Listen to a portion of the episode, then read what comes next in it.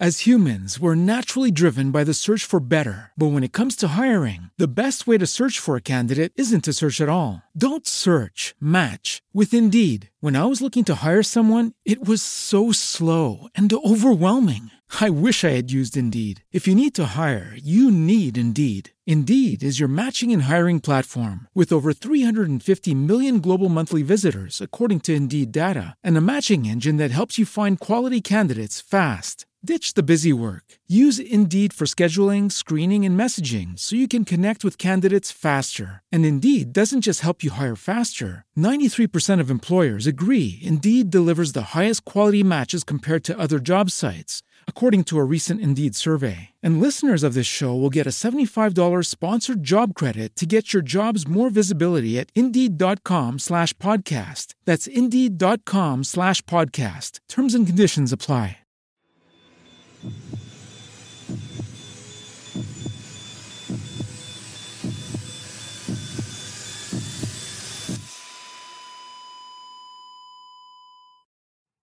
Our episodes deal with serious and often distressing incidents. If you feel at any time you need support, please contact your local crisis centre. For suggested phone numbers for confidential support, please see the show notes for this episode on your app or on our website. This series on Jonestown deals with horrific events. The series deals with mass murder and suicide of men, women, and children, as well as other abuses. The episodes are graphic and distressing, especially episode 3. It will not be suitable for all listeners. Please use your discretion. How very much I've loved you. How very much I've tried my best to give you the good life. Mm.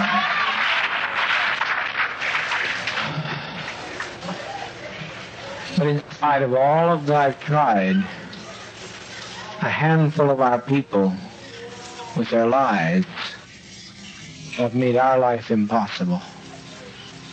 There's no way to detach ourselves from what's happened today.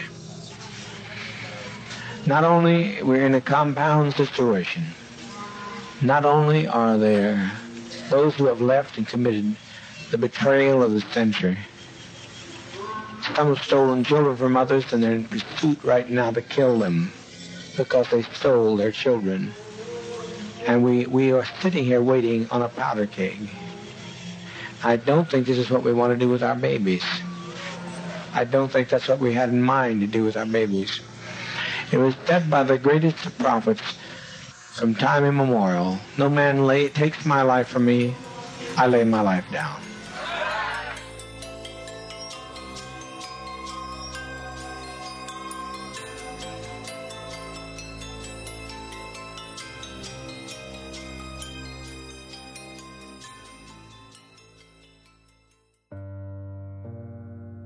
During the Labour Day of her first and only child on May 13, 1931, Lynetta Jones experienced a near death mystic vision.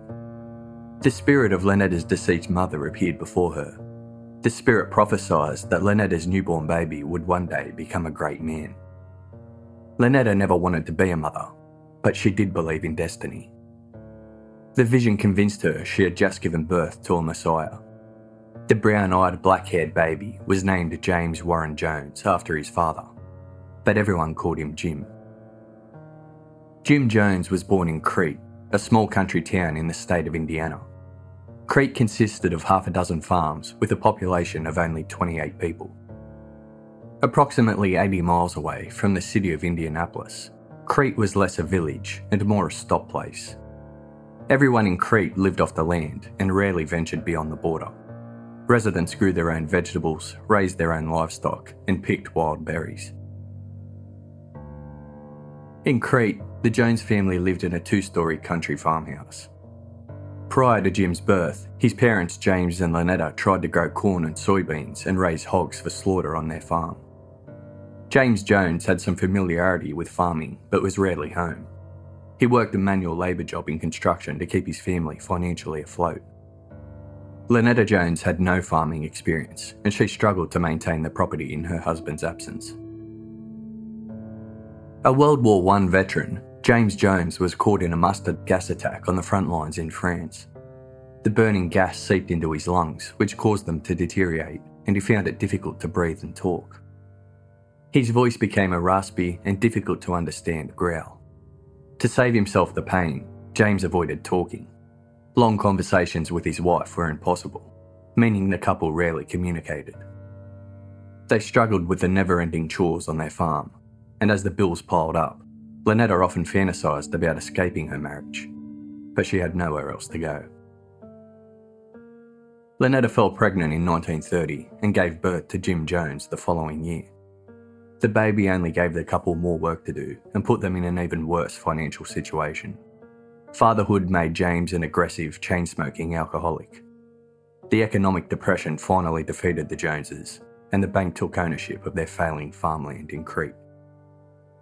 At risk of homelessness, James' parents stepped in to help. They provided the Joneses with a modest home in the nearby Midwestern town of Lynn. Lynn was also in Indiana, but had a larger population than Crete.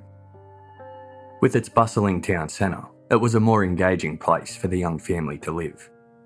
Located in the scruffier area of Lynn, their new home had no working plumbing. James quit his job due to his declining health so Lynetta picked up odd factory work. At home, James provided no help with cooking, cleaning, or looking after their baby Jim. He suffered multiple breakdowns and was hospitalised for months at a time. Townsfolk viewed the struggling family sympathetically, but also kept their distance. A cold harshness radiated from the Jones family. There was no affection shared between anybody, and young Jim was rarely shown tenderness from his parents. Jim Jones spent his childhood fending for himself. Wandering the streets of Lynn alone, he'd sit in alleyways and play with rats. As an adult, Jim remarked that being from a poor, dysfunctional family was a source of great personal pain. It marked his childhood with feelings of neglect, loneliness, and shame. Making friends was difficult for Jones. The lack of positive role models in his life fostered a defensive self centeredness within him. In primary school, he was an outcast. His principal noted that Jones lacked respect for authority and had earned the nickname Dennis the Menace. Despite this, he was considered innately intelligent by his teachers, a gifted child. The social isolation took its toll, and Jones recalled how it affected him. Quote, I was ready to kill. I mean, I was so aggressive and hostile. I was ready to kill. Nobody gave me any love any understanding. In those days, a parent was supposed to go with a child to school functions. There was some kind of school performance, and everybody's parent was there but mine. I'm standing there, alone. Always was alone. Jim Jones's elderly neighbour took pity on the lonely 10 year old. She took him to her local Pentecostal church to give the isolated boy a sense of community. Jim Jones had this to say about the experience. Because I was never accepted, or didn't feel accepted, I joined the most extreme Pentecostal church. They were the rejects of the community. I found immediate acceptance, and I must say, in all honesty, about as much love as I could interpret love. Religion sparked a curiosity in Jones. Pentecostal worshippers believe in prophecy, healing, miracles, and speaking in tongues. When Jones experienced his first Pentecostal Mass, it was loud and intense. It featured fanatical behaviour such as yelling, crying, chanting, and cheering. Leading the Mass was a charismatic preacher who radiated positivity and power. This Mass shaped Jones's understanding of worship being an intensely emotional experience to devotees. The Pentecostal church community became a surrogate family for Jones, and he couldn't wait for Sundays to arrive so he could go to Mass. When Jones's parents neglected church, their sinful disobedience became a local transgression. Lynn was a religious town, but Lynetta Jones was skeptical of religion. She believed in spirits, reincarnation, and destiny, but not in God. Lynetta kept her son up late discussing grand concepts such as the meaning of life. She called Jones an underdog and reminded him constantly of his great destiny that she had foreseen. She called anyone who criticised him oppressors, and she often talked about social inequality. Lynetta also imparted her love of animals onto her son, so Jones started gathering chickens, cats, dogs, snakes, and other creatures and kept them in the barn near his home. With candles and flowers, he built an altar in the barn and preached to his animal flock. He also delivered rousing sermons at mock funerals held for dead animals. One local child claimed Jones killed a neighbourhood cat for his ritualistic ceremonies. He also attempted to heal dead animals by performing messy interspecies blood transfusions and limb grafts. Other children viewed Jones as a weird kid, obsessed with religion and death. It wasn't until Jones had religious themed nightmares that Lynetta put a stop to his Pentecostal church visits. As a teenager, Jim Jones had no interest in sport or socialising. He saw dancing and drinking alcohol as sinful. Instead, he kept his face deep in books and his mind lost in political thought. He studied the strengths and weaknesses of influential leaders, revolutionaries, and dictators, such as Joseph Stalin, Karl Marx, Mao Zedong, Mahatma Gandhi, and Adolf Hitler. From his study, Jones began to shape a self styled theology that combined aspects of an ideal society with experiences through God. By the mid 1940s, Jim Jones created a mock church called God's House. He would invite school acquaintances into the loft above his family's garage to attend his Mass. He locked his visitors inside the loft and refused to release them until he deemed his Mass was complete. His sermons would carry on late into the night. One night, Jim Jones's childhood friend Donald Foreman was at one of these sermons. Donald wanted to go home, but Jones implored him to stay. Donald ended up leaving, and he walked out the front door and onto the porch. When he glanced back, Jones was holding his father's pistol and said, Just stop, or I'll shoot you. Donald walked quickly to the tree lined sidewalk. Jones fired the gun.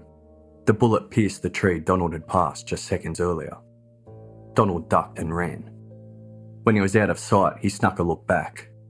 Jones was standing on the porch watching, with the gun hanging at his side. From birth, Jim Jones witnessed firsthand the discrimination, segregation, and isolation of the African American community in his hometown. He related their plight to his own feelings of being a social outcast. At 16 years old, Jones created a makeshift church minister's robe out of bedsheets and began preaching on street corners in mixed race neighbourhoods. His message break down the social constructs that divide, such as race, gender, and age, and unite all people equally. It was known that James Jones, Jim's father, associated with the extremist white supremacist group, the Ku Klux Klan. When Jones came out with his message of racial equality, his father was furious and declared that people of colour were not permitted into their family home. Jones refused to speak to his father, and during his late teens, his parents separated. Jones moved with his mother to the city of Richmond in east central Indiana. Richmond was a racially segregated town. When Jones arrived preaching his views of racial equality, he was a welcome surprise for the local black community, and he was quick to make friends with them. Between school hours, Jim worked part time as an orderly at Richmond's Reid Memorial Hospital. During one shift, 18 year old senior nurse in training Marceline Baldwin called for an orderly as a young pregnant woman had just died. The orderly who arrived was only a high school senior, but his tenderness, empathy, and maturity was beyond his years. He genuinely cared for the deceased woman's family, and Marceline was impressed by him. The orderly was Jim Jones. Marceline May Baldwin, nicknamed Marcy, was a gentle and giving person. She inherited her parents' kind and loyal conviction. With her deep compassion for others also came an unflinching sense of honesty and at times a firm hand. She spoke her mind if she thought it would help, and her honest words could comfort and sting at the same time. When Marceline met Jim Jones, she was drawn to him. He was handsome with his dark eyes, square jaw, and slicked back hair. His reassuring intellect, ambition, and brilliance shone brightly from his personality. They shared an empathetic view towards the ill, aged, and socially disadvantaged. Marceline recalled, quote, Jim made me know the importance of finding each injustice as he came to it, whether it was one person or a hundred people. At the time they met, Marceline believed in God, attended church, and participated in prayer. Jones had become agnostic. He didn't disbelieve the existence of God, but he didn't worship one either. To Marceline Baldwin, Jim Jones was an open book. He spoke of climbing a ladder to perfection by basing decisions on the mantra of saying no to selfishness and yes to love. He told her that life was made up of decisions, that we may choose others or self, love or hate, life or death. Jones graduated high school in Richmond with honours in December 1948. Afterwards, he attended Indiana State University and earned a straight A average. During this time, his old personality traits reappeared. He became an outcast amongst his university peers. His roommate Kenneth Lemons recalled Jones was a loner. He said everyone in the dorm got along beautifully, except for Jones, who didn't have one friend from the time he moved in until the time he moved out. One day, Jones witnessed an impressive speech given by ex First Lady Eleanor Roosevelt. Eleanor spoke passionately about the plight of African Americans in American society. The speech complemented Jones's desire for equality and reignited his passion to enact positive change. Jones quit a basketball team when his coach was racist towards black players he defiantly walked out of a barber shop when the barber refused to cut the hair of a black man. A man who picked Jones up hitchhiking started talking about African Americans in a derogatory manner, so Jones demanded he stop the car and let him out. In 1949, 18 year old Jim Jones married 22 year old Marceline Baldwin. Together they moved to Bloomington, a city in the southern region of Indiana. The newlyweds visited their parents during the summer. During one visit, Marceline's mother started talking about how it wasn't Christian for races to intermarry. Jones was offended by the comment and he packed his things and left. He ignored Marceline's family afterwards and left any room they were in. There was no compromise in Jones. This went on for months until Marceline's mother apologised. Marceline's mother's comment fueled Jim Jones to attack the entrenched racism that festered in Christian churches. In 1952, despite still being agnostic, Jones became a student pastor in Indianapolis. For four years, he focused on integrating the local church congregation, but he failed. White families would leave when black worshippers entered the church. Jim Jones, quote, It was one thing for white believers to nod in passive agreement when their preacher said that all humans were created equal in the eyes of God. It was quite another to stand shoulder to shoulder with a black person.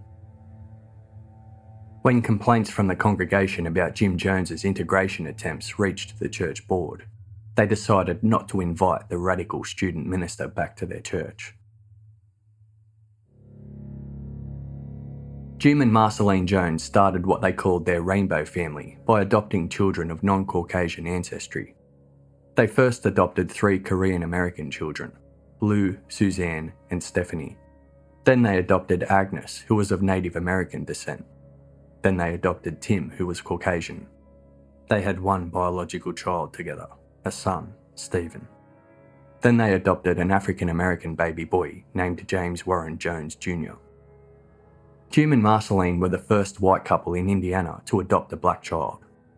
When Marceline walked the street with her baby, a local white woman spat at her Marceline was afraid of a violent public backlash and begged Jones to move their family away. But he refused. He told Marceline how could his children learn what he believed in if they didn't live it? Jones helped racially integrate churches, restaurants, a telephone company, the police department, a theatre, an amusement park, and a hospital. One minister later remarked, quote, Jim was breaking new ground in race relations at a time when the ground was still hard against that. White supremacists took action to maintain racial segregation and perpetrate fear in the black community. Swastikas were painted on homes of African American families. Afterwards, Jones walked the neighbourhood, comforted frightened locals, and encouraged them not to move away. He wrote letters to American Nazi group leaders and leaked their malicious responses to the media to publicly shame them. One Sunday afternoon, Jones visited a church in Indianapolis. The church's pastor was a personal friend. The church was packed for the service, and Jones noticed African American worshippers were seated at the back of the church. Jones called them forward and let them sit on the preacher's stage.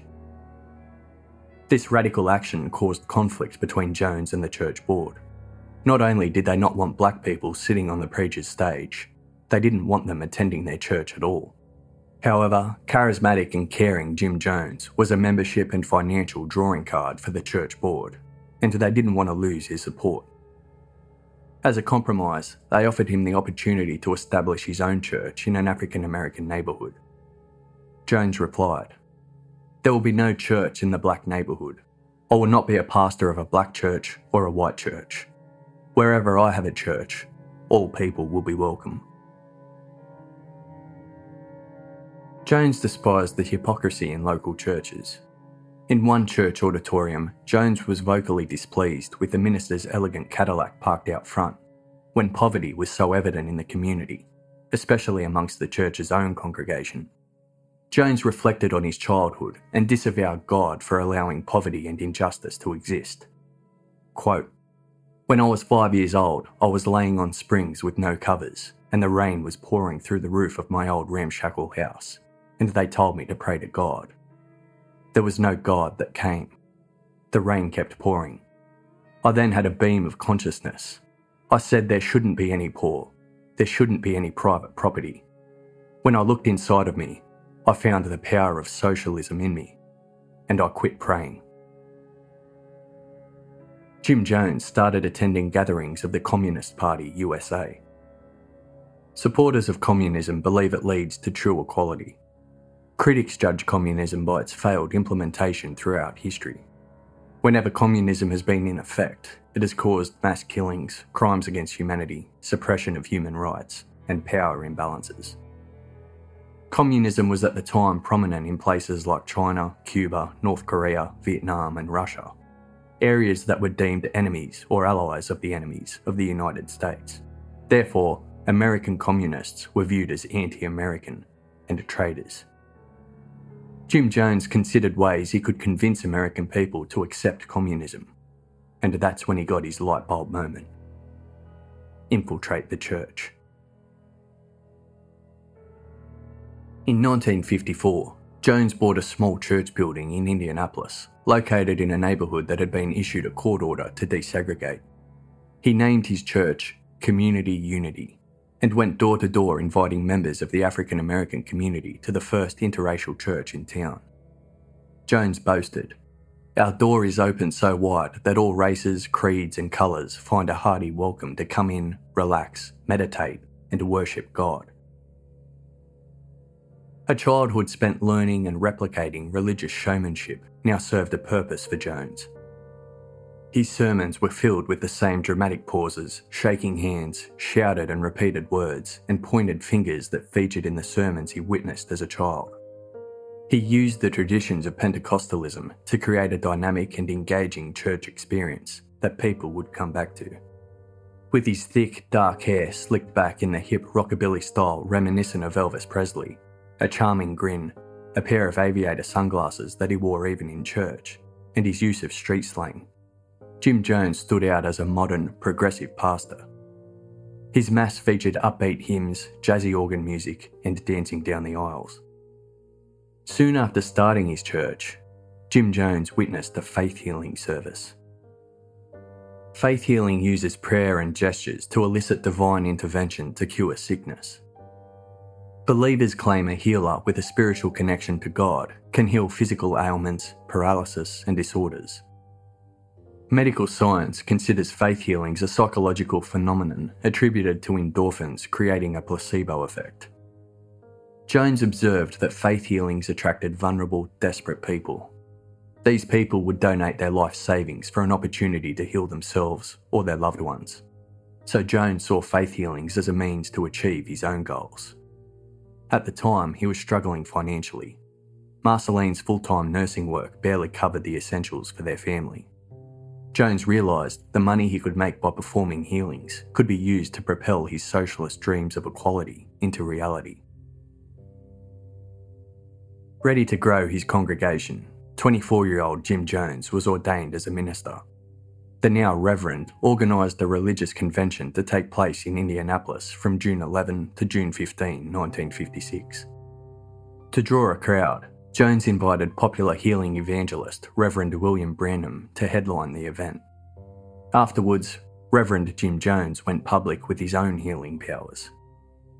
To prepare for healings, Jones discreetly investigated his congregation. He'd eavesdrop on conversations and use overheard information during Mass to assert his mind reading powers. During Mass, Jones would call forward injured or ill people from the pews.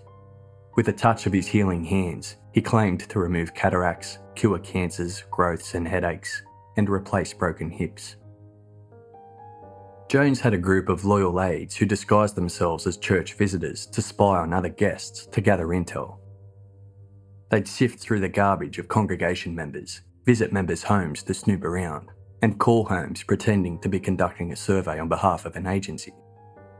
This allowed Jones to know the personal details about churchgoers, from what medications they were taking to what brand of mayonnaise they ate. All this data was noted on paper that Jones hid on his preacher's podium. Jones paraded meaty, foul smelling, cancerous lumps he claimed to have removed from sick bodies. Backstage, two of his aides guarded the bag of cancers where the lumps were stored. The lumps were actually chicken gizzards, but people fell for it. During one public show, Jones ordered an elderly woman confined to a wheelchair to stand and move forward. She doubted herself and shook her head. He told her, Bless your heart and take that step.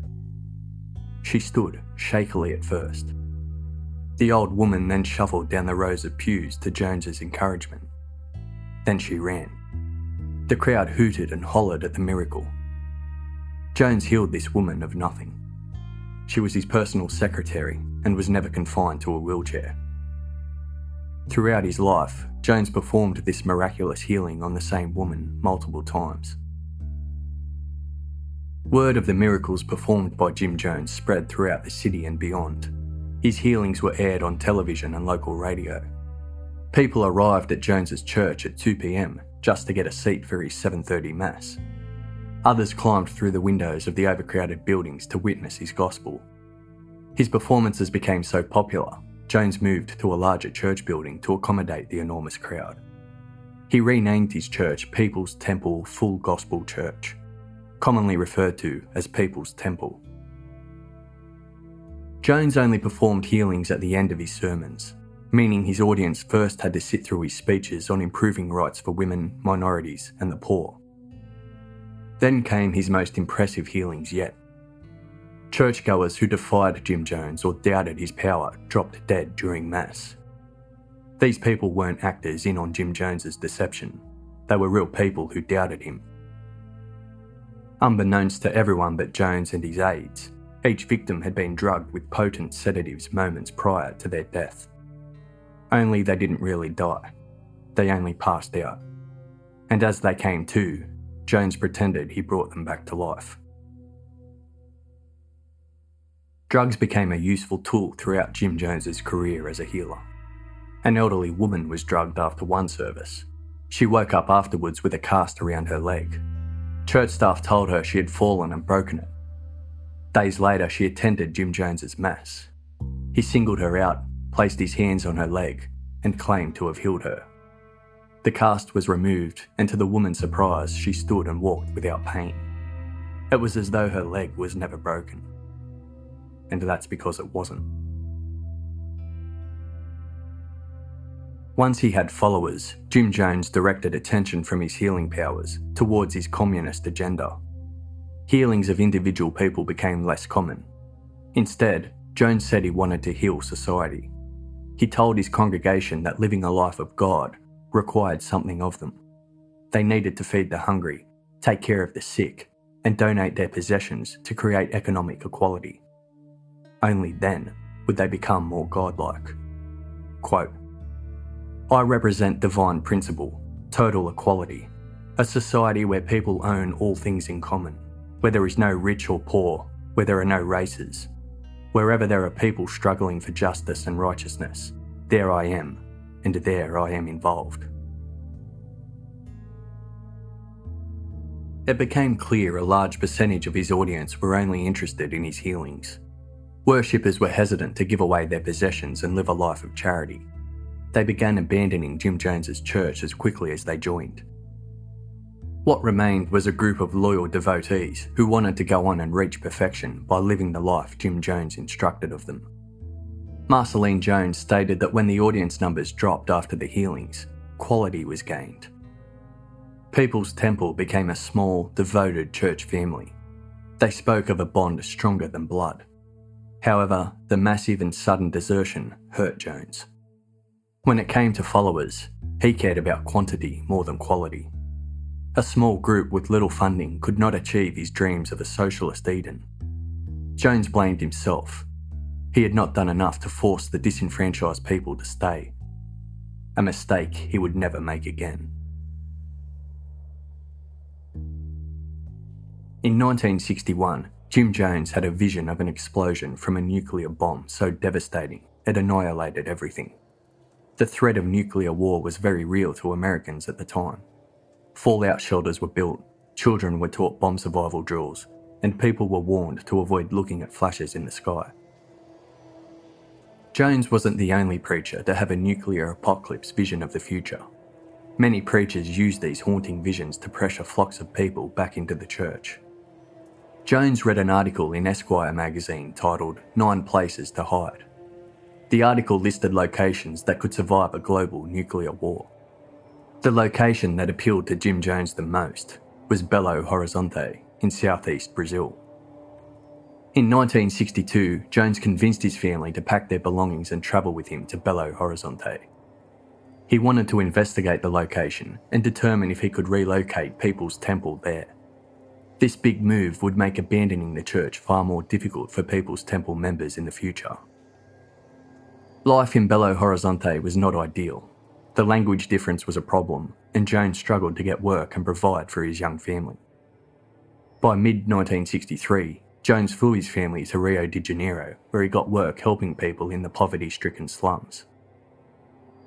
Jones' associate preachers back in Indiana contacted him and warned him that his People's Temple Church was close to collapsing.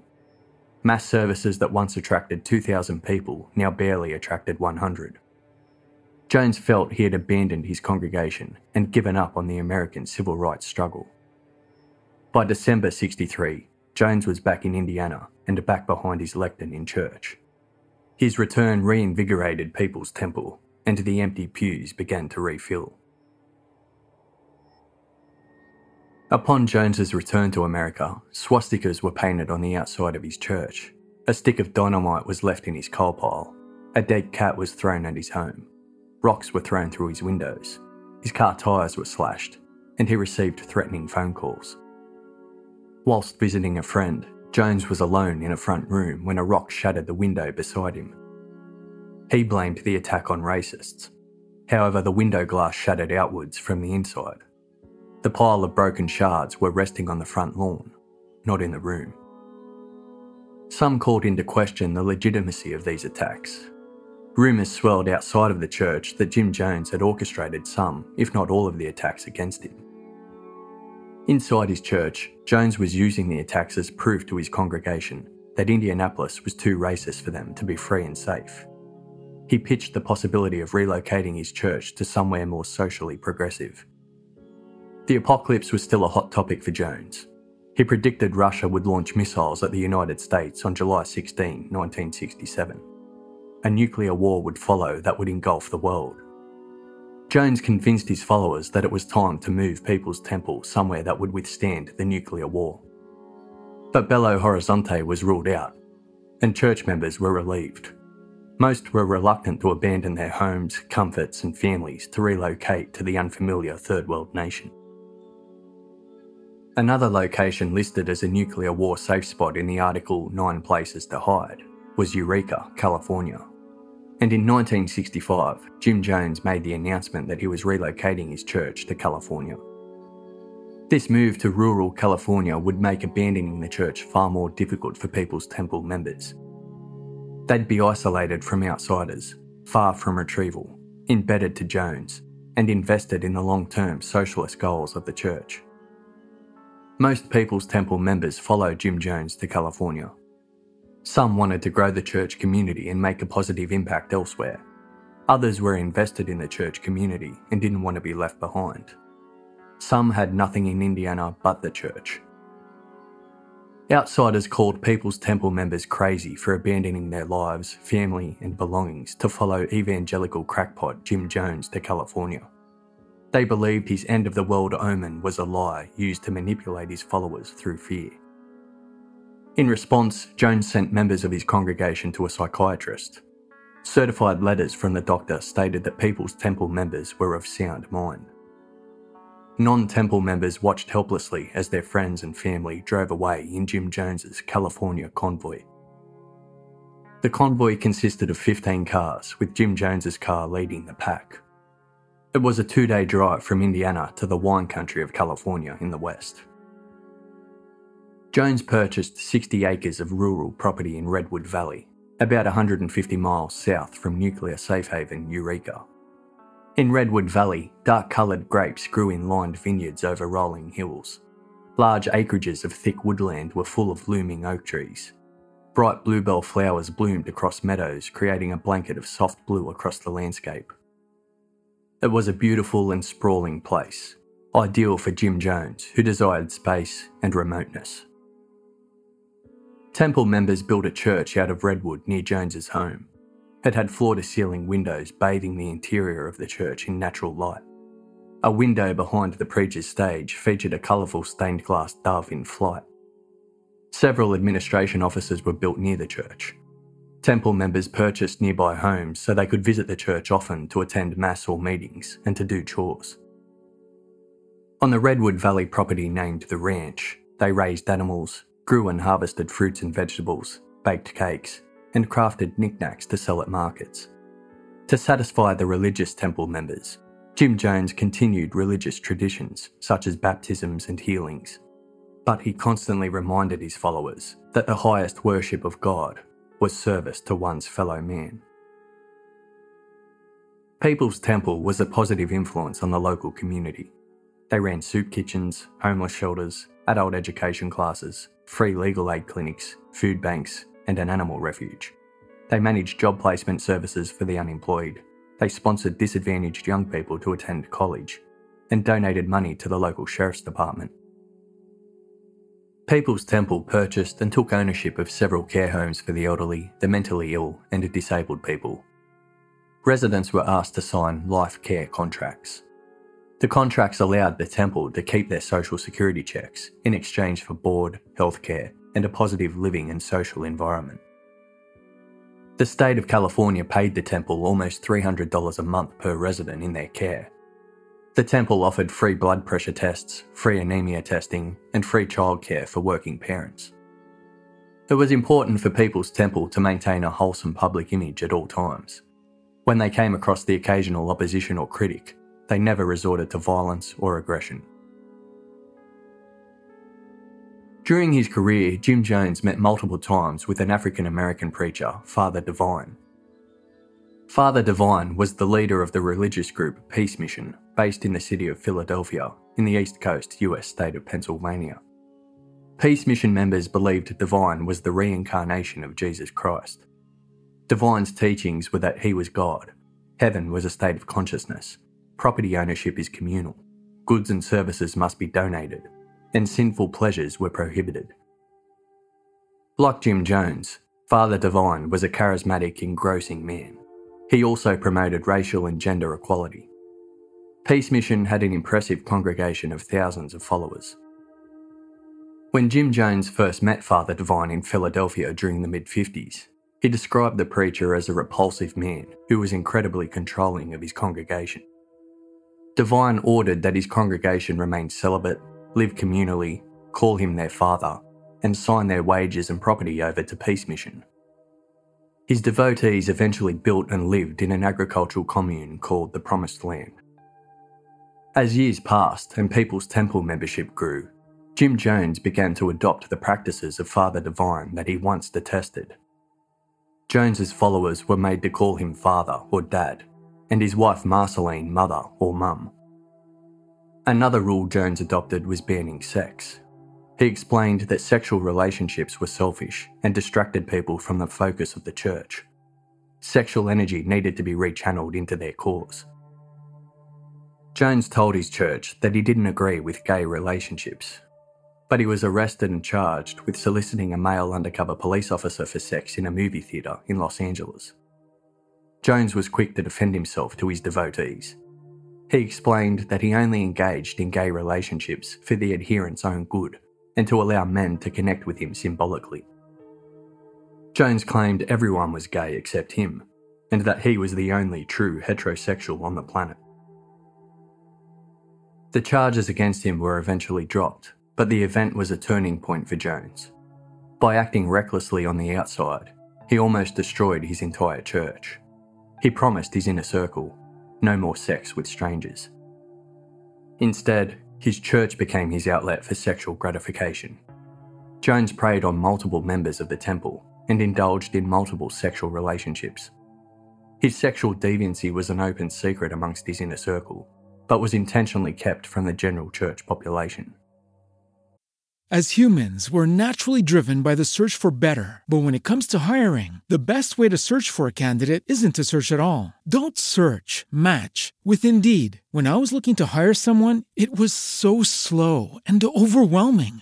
I wish I had used Indeed. If you need to hire, you need Indeed. Indeed is your matching and hiring platform with over 350 million global monthly visitors, according to Indeed data, and a matching engine that helps you find quality candidates fast. Ditch the busy work. Use Indeed for scheduling, screening, and messaging so you can connect with candidates faster. And Indeed doesn't just help you hire faster. 93% of employers agree Indeed delivers the highest quality matches compared to other job sites, according to a recent Indeed survey. And listeners of this show will get a $75 sponsored job credit to get your jobs more visibility at Indeed.com slash podcast. That's Indeed.com slash podcast. Terms and conditions apply.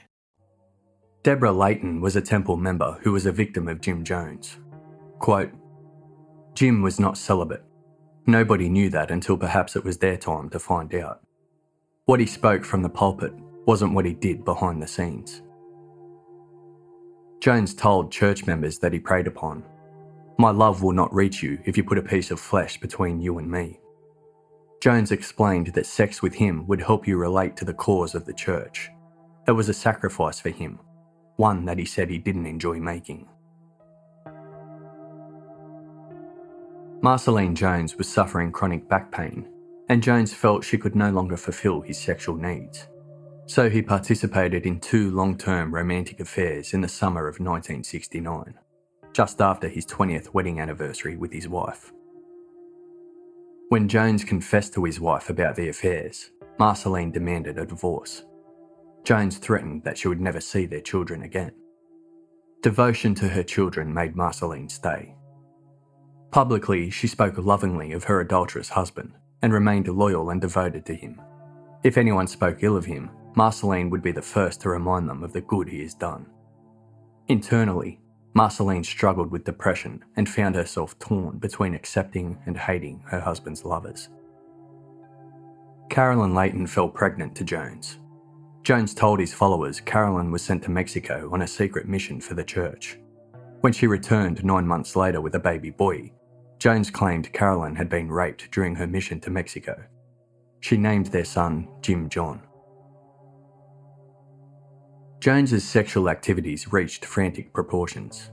A member of his inner circle was given the task of discreetly maintaining his calendar of sexual appointments with temple members. Jones referred to the calendar as his fuck schedule. In Redwood Valley, People's Temple purchased and fixed up 18 buses. A banner reading Brotherhood is our religion was hung on the sides or rear of each bus. Jones would take the buses on tours across America to spread his beliefs about socialism, integration, communal lifestyles, and to actively recruit new temple members. The buses travelled to Philadelphia, Chicago, Detroit, Cleveland, and New York. Faith healings were again orchestrated to draw in a crowd. Advertisements promoting Reverend Jim Jones and his miraculous abilities were printed in the local newspapers. Jones boasted of his ministry in Redwood Valley. I've got acres of fields of greens and potatoes and strawberries and pear and tomatoes. I've got grapes. I've got the harvest on a hundred hills. Take me up on my offer and come to California. Come out there in those beautiful fields of Eden. See what we're doing out there for freedom, and I'll tell you, you won't want to come back. 700 Temple members were crammed onto the buses to bolster Jones's campaign. The trips could take upwards of three weeks. At each location, Jones stated, There is indeed hope for our troubled nation, for in this single spirited church there is alive the type of dedication and commitment to brotherhood and fundamental human cooperation that may well be the best solution to the problems that beset our land. This group is demonstrating what religion should be. We would not have wars if everyone thought and lived as these people do. People from all walks of life were attracted to the positive lifestyle and optimistic worldview promoted by the temple, and Jones kept membership demographics balanced and equal. To complement the large number of working class, Jones recruited younger, college educated people. To balance out the traditionally religious group he brought from the Midwest, he recruited progressive atheists.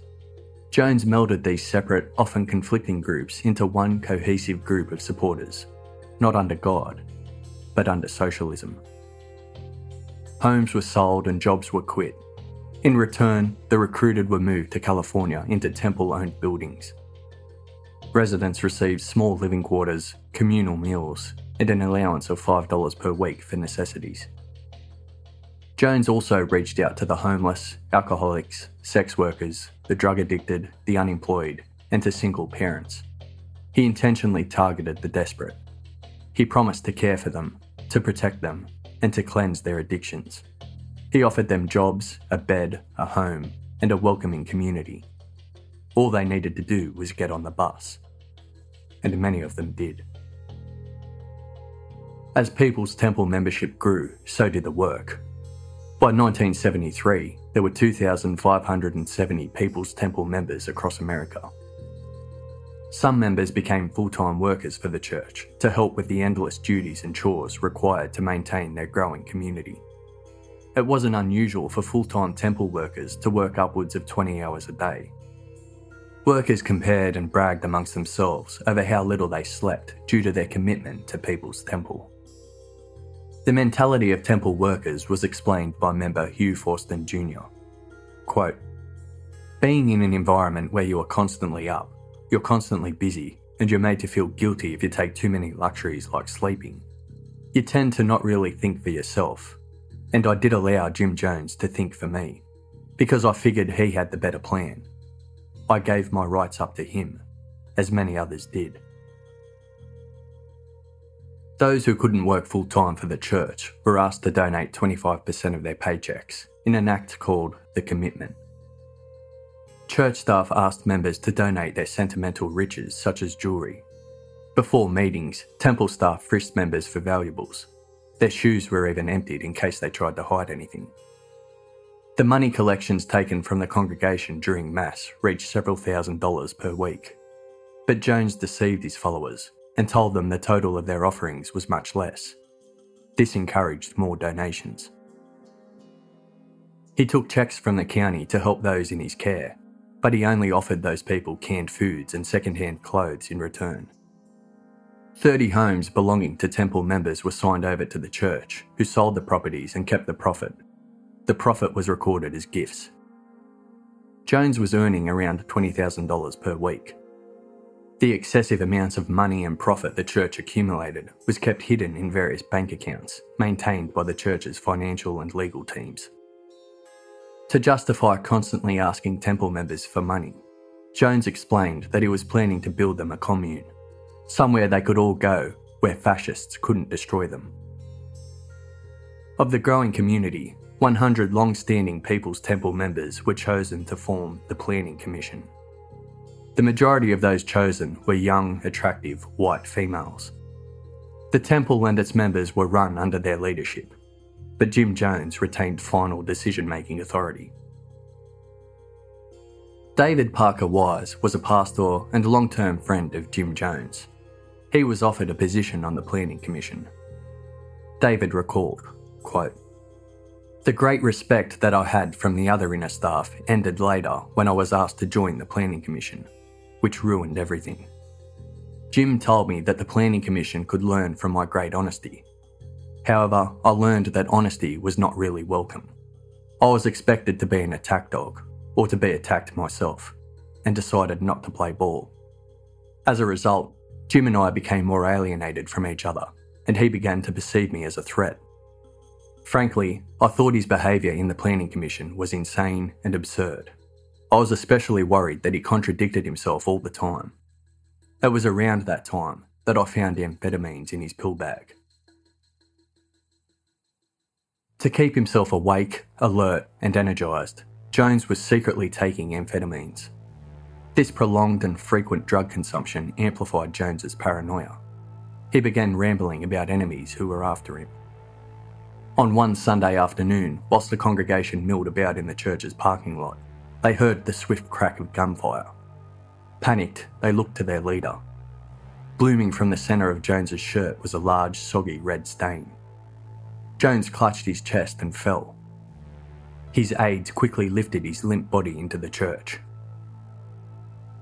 Fear gripped the congregation. They believed Jim Jones had been assassinated. Half an hour later, the doors to the church opened. Their leader emerged wearing a new shirt. Jones explained he had healed his bullet wound, and the crowd cheered.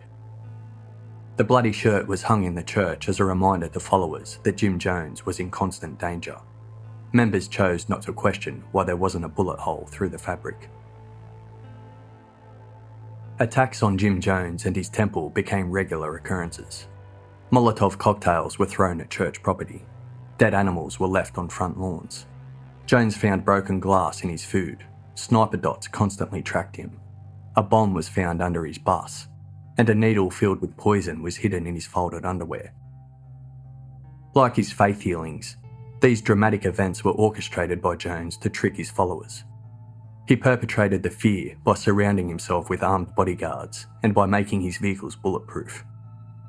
Guards stood at the entrance to the church and questioned and searched everyone who entered, familiar faces and strangers alike. Some guards carried guns. Why are you here? They would ask visitors suspiciously. What do you think about Jim Jones? Fear of outside enemies embedded itself deep within Temple membership, and Temple members became fiercely defensive and loyal towards their church and leader, which is exactly what Jim Jones had intended. Outside the church, Jones's paranoia, attention seeking, and fear of rejection manifested in bizarre behaviour around his family. Jones would feign sickness that would cultivate in dramatic scenes. He'd collapse, grasp his chest, wheeze for air, and choke on words.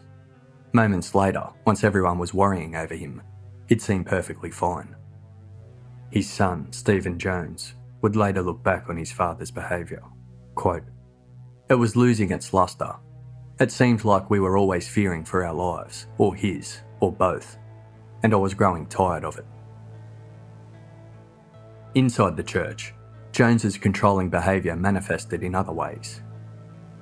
Still harbouring bitterness for those church members who had abandoned him in the past, Jones came up with some nefarious ways to ensure his new followers could never leave him. Temple members older than 11 years old were made to sign the bottom of a blank piece of paper referred to as an attendance sheet. If members were to leave or threaten the temple, a damaging message could be typed on the blank page above the signature. A false confession, incriminating statements, suicide notes, threats, or power of attorney. Their signatures and the fear of what he could do with them bound members to Jim Jones indefinitely. During temple meetings, the Planning Commission handed out pens and paper and told members to write down confessions to imaginary crimes. These pages of false confessions to murder, terrorism, rape, molestation, theft, and fraud were kept by Jones to further ensure allegiance. At other meetings, members were told to write what they would do to people who might hurt the cause or hurt Jim Jones. Explicit and violent details were encouraged. Despite objections, members were forced to write that they would kill anyone who harmed their movement. Temple members were encouraged to spy on one another and were rewarded for doing so. Anyone heard talking negatively about Jones or making plans to leave the church were reprimanded. It seemed impossible for Temple members to willingly leave. They were committed financially. Homes, stocks, and belongings had been sold and paychecks handed over. Socially, they were also committed. Their friends and family were members, and most wouldn't consider abandoning their loved ones. The implicating false documents they all signed also kept them bound within the church. With the fear of not knowing who to trust, as even friends and family members were turning each other in, escape couldn't be planned without Jim Jones finding out. Jones himself would often say, You cannot escape this movement. It was the cause that motivated People's Temple members. They all still believed in doing good work and helping others to bring about equality. But with Jim Jones's overly paranoid and controlling behaviour, the church lost its enthusiastic and contagious joy that once made it so intoxicating. To further compel members to stay in the church, families were divided. Couples, parents, children, siblings, and relatives were intentionally separated amongst temple locations. For Jim Jones, breaking up traditional nuclear families was key to maintaining control of individuals he didn't want groups of people to have loyal ties to each other, just to him. Parental authority was given to the Planning Commission, as most children did not reside in the same building as their parents. The church community raised children. Members were ordered to divorce partners that refused to join the temple. The Relationship Committee took control of intimate relationships by pairing off, permitting affairs, and marrying couples of their choosing, and forcing other couples to break up. Throughout the 1960s, there was a sense of optimism amongst US citizens who believed change could occur through social movements. Anti Vietnam War protests, the sexual revolution, the civil rights movement, second wave feminism, and gay rights were movements that gave power to the people. People's Temple had spent five years in Redwood Valley before Jim Jones moved the temple's headquarters to San Francisco in 1970. San Francisco was the centre for activist movements at the time. People's Temple was unnoticed in the rural hills of Redwood Valley. So Jones decided to head into the heart of a major political city to propel and promote his socialist movement. In San Francisco, People's Temple purchased a narrow, multi story building as their new headquarters. Jones and his family lived in an apartment on the third floor. Temple members lived in shed cubicles on the floors above. When these became overcrowded, members slept in the sanctuary downstairs where sermons and meetings were held. Multiple apartment buildings were purchased around the headquarters to house more members. It was rare to find a temple member living outside of the communes. Life in San Francisco was rough for temple members. Members' pets were killed and buried in mass graves, as there wasn't enough space for them to live in the communes. The church also tightened internal budgets, Low nutrition, mass produced, cheap meals were always on the menu. Often, members were served the same bland meal throughout the day. Complaints were rarely aired in fear of being labelled selfish. Armed guards were placed out the front of the San Francisco People's Temple headquarters. The front door was kept locked, and only those with express permission from temple staff could enter and leave. Written communication to outsiders was heavily inspected, scrutinised, and censored by temple staff, and only positive statements about the church and Jim Jones were released. Within San Francisco, Jones worked to have People's Temple become politically influential. Members were used to bolster campaign crowds for politicians who were friends with Jones. Jones ordered Temple members to support politicians who worked for the Temple's interests. To outsiders, it appeared these politicians had massive support from a diverse section of the community. People's Temple members were tailor made for political rallies due to the variety of cultures, genders, ages, and skin tones.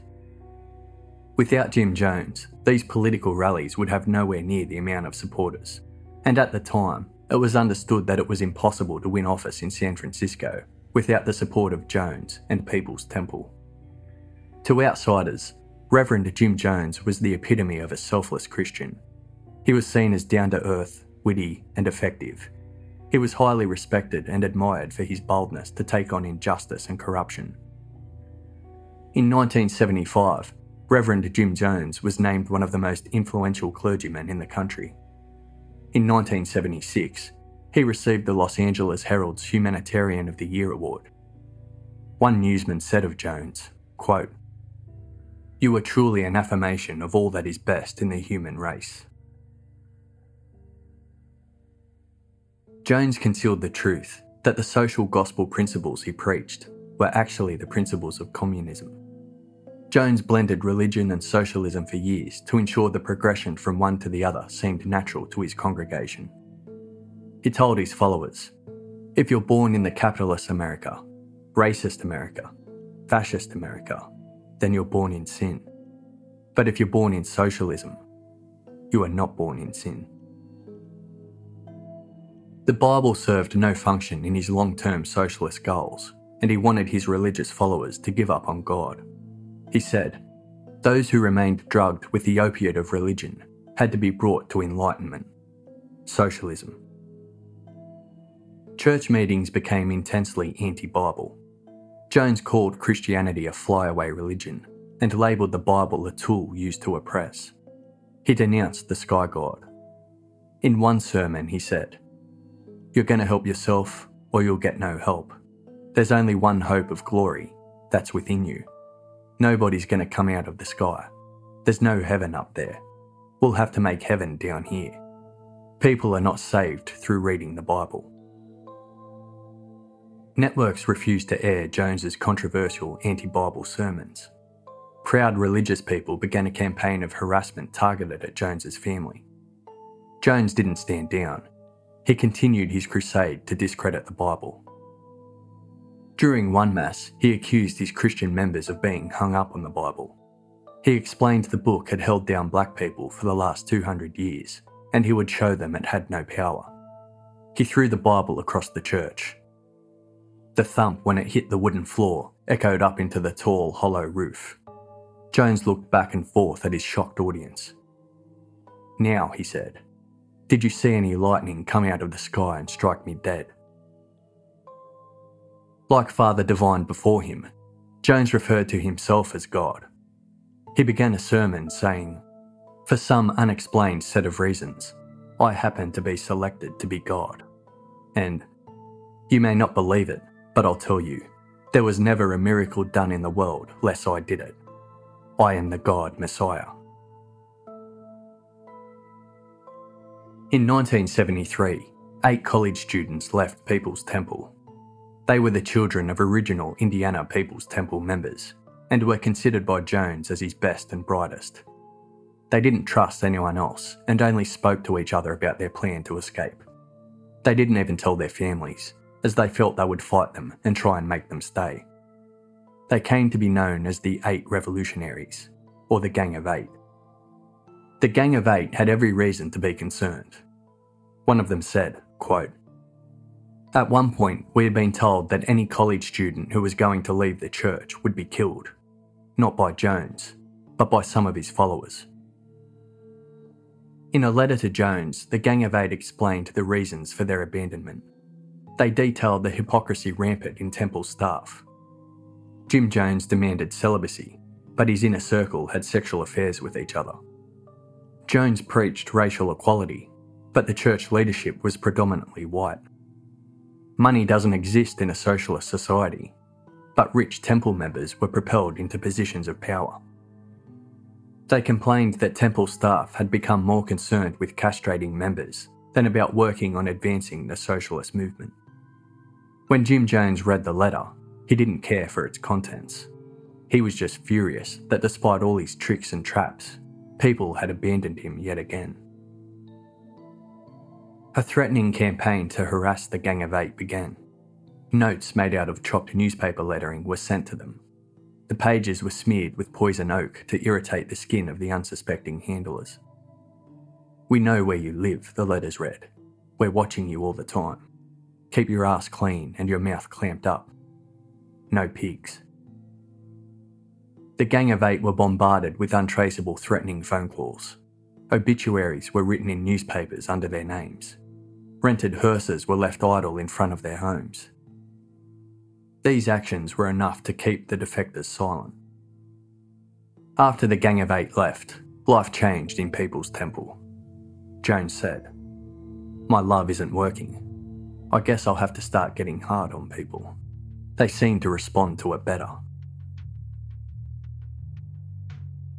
Up until this point, correcting negative behaviour within the church involved private meetings with troublesome members. They were counselled, offered self criticism, and gently reprimanded.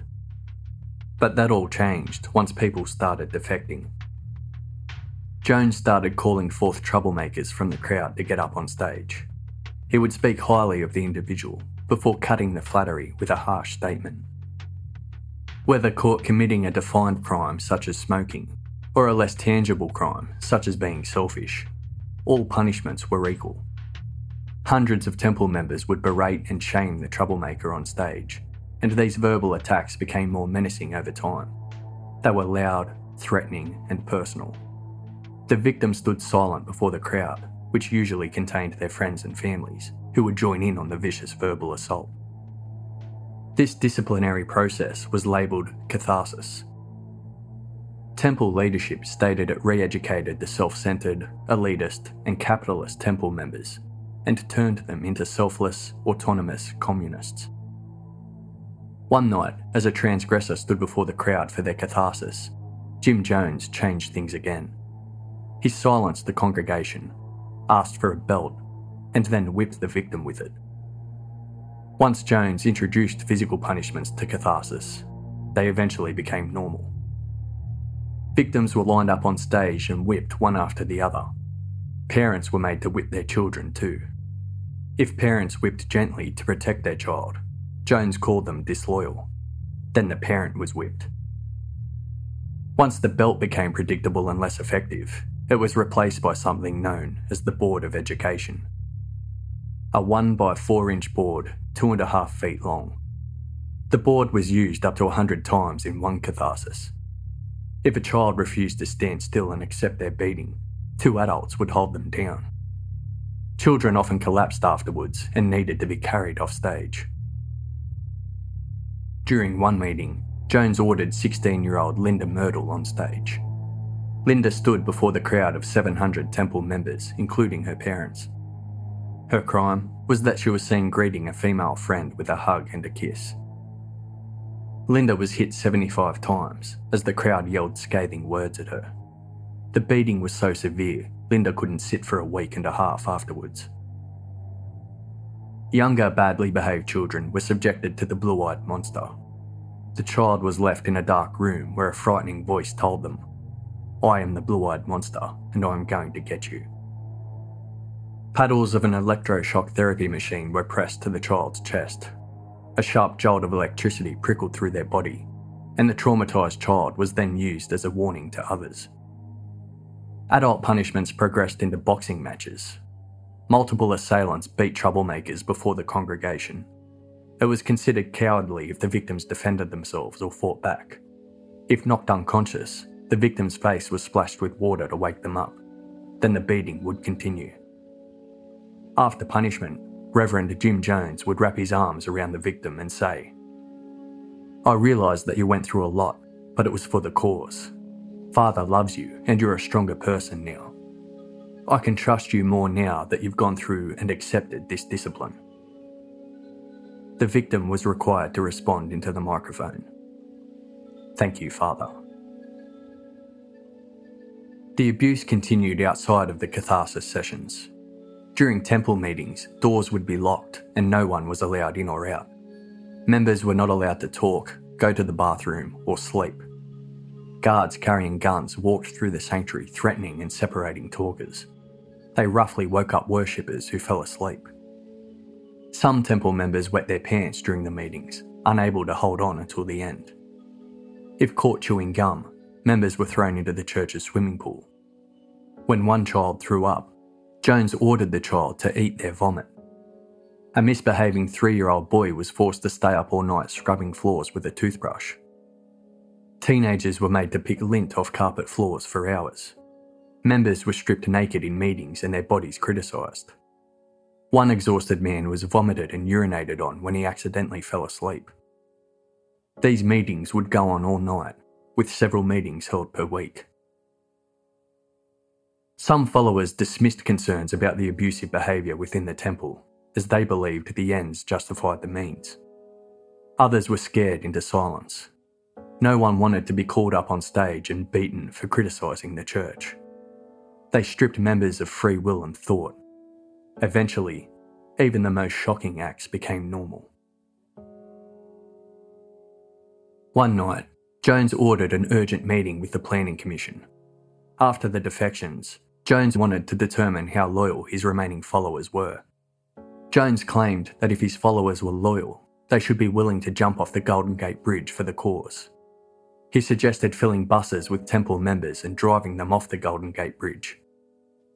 After a long silence, Jack Beam, who had been alongside Jones since Indiana, yelled, Go ahead and kill yourself if you want, but leave the rest of us out of this. No, Jones responded. He would be the only survivor. He'd remain behind to explain to the world why the temple chose to commit revolutionary suicide. Revolutionary suicide was coined in the late 1960s by Huey Newton. Newton was the leader of the Black Panther Party. Newton spoke of revolutionary suicide in relation to assassinations of Black Panther members by police and public enemies. Newton said these murders were a consequence of challenging the system, standing up against the power of the man. The man will shoot you down. Death is a sacrifice for the cause. It was revolutionary suicide. Jim Jones's interpretation of revolutionary suicide was completely different. According to Jones, revolutionary suicide was a voluntary act committed by members of a cause to make a political statement. Newton never considered revolutionary suicide a choice. Jim Jones did. On New Year's Day 1976, the People's Temple Planning Commission were in the church sanctuary celebrating. Jones was on stage and beside him were dozens of glasses sitting in neat rows on a tray. Purple coloured wine was poured into each glass. Jones had permitted the Planning Commission members to consume alcohol for the special occasion. Each partygoer took a glass, and within seconds, the glasses were empty. Jones's voice boomed over the happy chatter. You just drank poison. People were stunned, eyes wide and shaking. Elderly people felt faint. Should anyone leave to seek a doctor, they'd be traitors, Jones announced. One woman ran to the door, but was forced back by armed guards. As panic swept through the sanctuary, Jones watched with staunch indifference. 45 minutes after drinking the poisoned wine, everyone remained well. The party suspected they had been fooled. Jones said, That wasn't poison you drank. I had my staff watching each of your 30 faces to determine if you were indeed ready to die.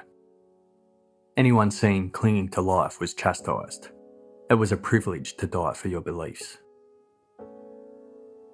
The idea of his followers dying for his cause became an obsession for Jim Jones. His sermons were suddenly peppered with ominous statements about killing his congregation. When Jones boasted of his love of socialism, he added, I'd be willing to die to bring it about, but if I did, I'd take a thousand with me. He also said, The last orgasm I'd like to have is death, if I could take you all with me. The day is coming when I'm going to issue an order that will shock you. With his hands deep in politician pockets, Jim Jones and his temple were able to live and prosper in San Francisco without government intervention or questioning. One politician who owed Jim Jones was George Moscone. Jones had Temple members campaign on behalf of Moscone, leading to him getting elected as the mayor of San Francisco. Moscone rewarded Jones with the role of chairman of the Housing Authority. The Housing Authority City Hall meetings were previously uneventful affairs, but when Jones was appointed chairman, meetings turned into bizarre spectacles. Jones wore his trademark sunglasses and arrived to meetings with an entourage of aides, bodyguards, and his own audience. When Jones spoke, his planted audience would erupt in loud applause and standing ovations. These unruly meetings caught the curiosity of the media, and People's Temple suddenly found themselves under constant media scrutiny. Journalists began investigating People's Temple. One journalist watched Jones faith heal the same person of the same illness twice in one day. Jones had once admitted publicly to being an atheist. He didn't believe in God. But his church was exempt from paying tax by claiming to be a religious institution. Journalists exposed this hypocrisy. Suddenly, journalists were receiving dozens of calls a day from temple members telling them not to criticise Jones. Members even picketed the offices of journalists and pressured advertisers not to buy space in these publications. However, the temple's threats had the adverse impact. It compelled journalists to keep digging, which led them to the discovery of seven suspicious deaths of People's Temple members. Maxine Harpe was found hanged in her garage in March 1970. The death ruled a suicide. Maxine knew Temple members had infiltrated government agencies, including the Welfare Department. The Temple were purposefully disbanding families and putting their children into Temple owned foster care homes. This made the children eligible for welfare support, which the Temple collected on their behalf. Maxine confronted Jones, who told her, Why don't you just kill yourself? Get it over with. Jones predicted the day before Maxine's death that bitch is going to die. After her death, Maxine's three children were put into Temple foster homes. The Temple collected $10,000 in welfare support checks on their behalf, as well as the $3,000 trust fund their mother left for them. Chris Lewis shot Rory Hilth dead in November 1973 during a heated argument in a room full of Temple members. Lewis was later acquitted on the grounds of self defence. Rumours spread that Jones had ordered the killing, though a motive remained unclear. Chris Lewis himself was shot dead outside a temple owned thrift shop. Police concluded the crime was drug related. Lewis was a personal bodyguard to Jones. Two different people shot him twice in the back. The killers were never identified. Jones blamed the murder on enemies of People's Temple but Temple staff used Lewis's death as a threat to what might happen if they didn't comply with Temple demands. Truth Hart died of congestive heart failure in July 1974. Truth was an ex Peace Mission member who joined People's Temple shortly after Father Divine's death. Truth turned against Jim Jones once he started disrespecting the Bible. Days prior to the event, Jones predicted the 66 year old's death he also directed a temple nurse to order a drug known to induce heart attacks. Jones used Truth's death as an example to others of what happens when people left Father's protection. John Head was found dead on a Los Angeles street in October 75. His death was ruled a suicide. The 22 year old suffered depression and was a patient in a mental health hospital where several Temple members worked. John had recently collected a $10,000 insurance settlement from a motorcycle accident in which he was the victim. Temple members convinced John to donate his settlement to their church. Afterwards, the temple relocated John to their commune in Los Angeles. Within three weeks, John called his old neighbour from a payphone. He was unhappy in the temple and wanted to leave, but they wouldn't let him. The following day, John fell to his death from the roof of a three story warehouse. Asri Hood vanished without a trace and was never found. People's Temple were pressuring her to relocate from her home in Texas to their Redwood Valley commune. Asri refused to move and suspected she was being followed and that her phone had been tapped. One night, Asri received a phone call from a temple member who offered to pay for her to fly to Redwood Valley. Again, Asri refused to move. Within hours of the call, Asri Hood disappeared and was never heard from again. Bob Houston was found dead at the train depot where he worked in October 76. His death was ruled an accident. Bob was a youth counsellor contributing $2,000 a month to the temple. When Bob questioned temple policy, Jones said Bob was too smart for his own good. Bob received a phone call from his defected ex wife convincing him to leave the church and rekindle their relationship. The next day, Bob's body was found crushed by a train car in the San Francisco rail yard where he worked. His death was reported as a workplace accident. Bob's co workers took issue with this ruling. Bob wasn't wearing gloves at the time of his death. He was a musician who took great care of his hands, and he only took his gloves off at work when he went to shake someone's hand. Jones's lawyers fought hard to keep the media's negative press at bay publications were threatened with lawsuits. As a result, stories were scrapped and publications were forced by Temple lawyers to print redactions. Jones used the negative press to further perpetrate the sense of imminent danger. He told his congregation that outside forces didn't want them to succeed doing the good that they were doing. Lies were being published to hurt the cause. In late 1976, New West magazine started researching the People's Temple and Jim Jones for an upcoming article. As soon as People's Temple heard about it, the magazine, its editors, and advertisers were bombarded with 50 calls and 70 letters a day from Temple members and supporters. Unbeknownst to the Temple, several Temple defectors were contemplating speaking out together about the abuses within the church. The defectors contacted the writer of the New West article and agreed to be named and interviewed about People's Temple and Jim Jones. The New West magazine article titled Inside People's Temple was written from the interviews with 10 ex Temple members. The ex members explained how Jim Jones was initially a compassionate person, but slowly the atmosphere inside the temple changed to one of cruelty and punishments. The New West article detailed the horrors within People's Temple a life of regmentation, fear, and self imposed humiliation. Events and behaviour were orchestrated, and nothing was real.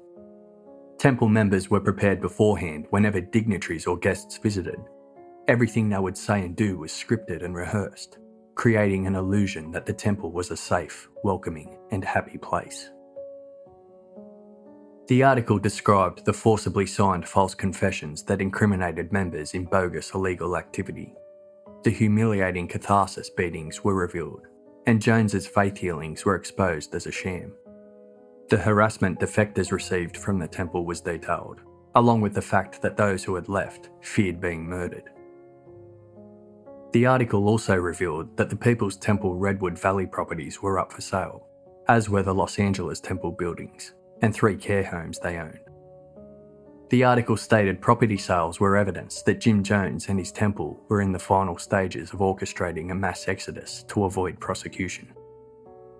The article read, quote, Several former temple members believe Jones and a few hundred of his closest followers may be planning to leave, no later than September of this year. The ex members we interviewed had the ability to walk away from the temple once they found the courage to do it. Whether the church will permit those who move the option of ever leaving is questionable. On August 1st, 1977, six hours before the article was to go to print, New West magazine's editor Rosalie Wright made a phone call. On the other end of the line was People's Temple leader, Reverend Jim Jones. Rosalie offered to read the article to Jones personally, she had no idea that Jones was with five members of his inner circle who were discreetly listening in on the call. Rosalie read out the detailed accounts and allegations revealing Jim Jones to be an egotistical, perverted fraud. The article was critical of the temple's financing, recruitment, political influence, and work practices. In the room with Jim Jones during the call was Deborah Layton. She recalled, quote, as Wright continues to read this article, Jones is looking around the room at the five of us, and you can tell he's becoming more and more anxious, and his mouth becomes drier, and he realises this article is going to be hugely damning. Whilst on the phone, Jones reached out for a pen and paper. He scribbled a short message and handed the note to each person in the room. It read, We leave tonight. To be continued in part two.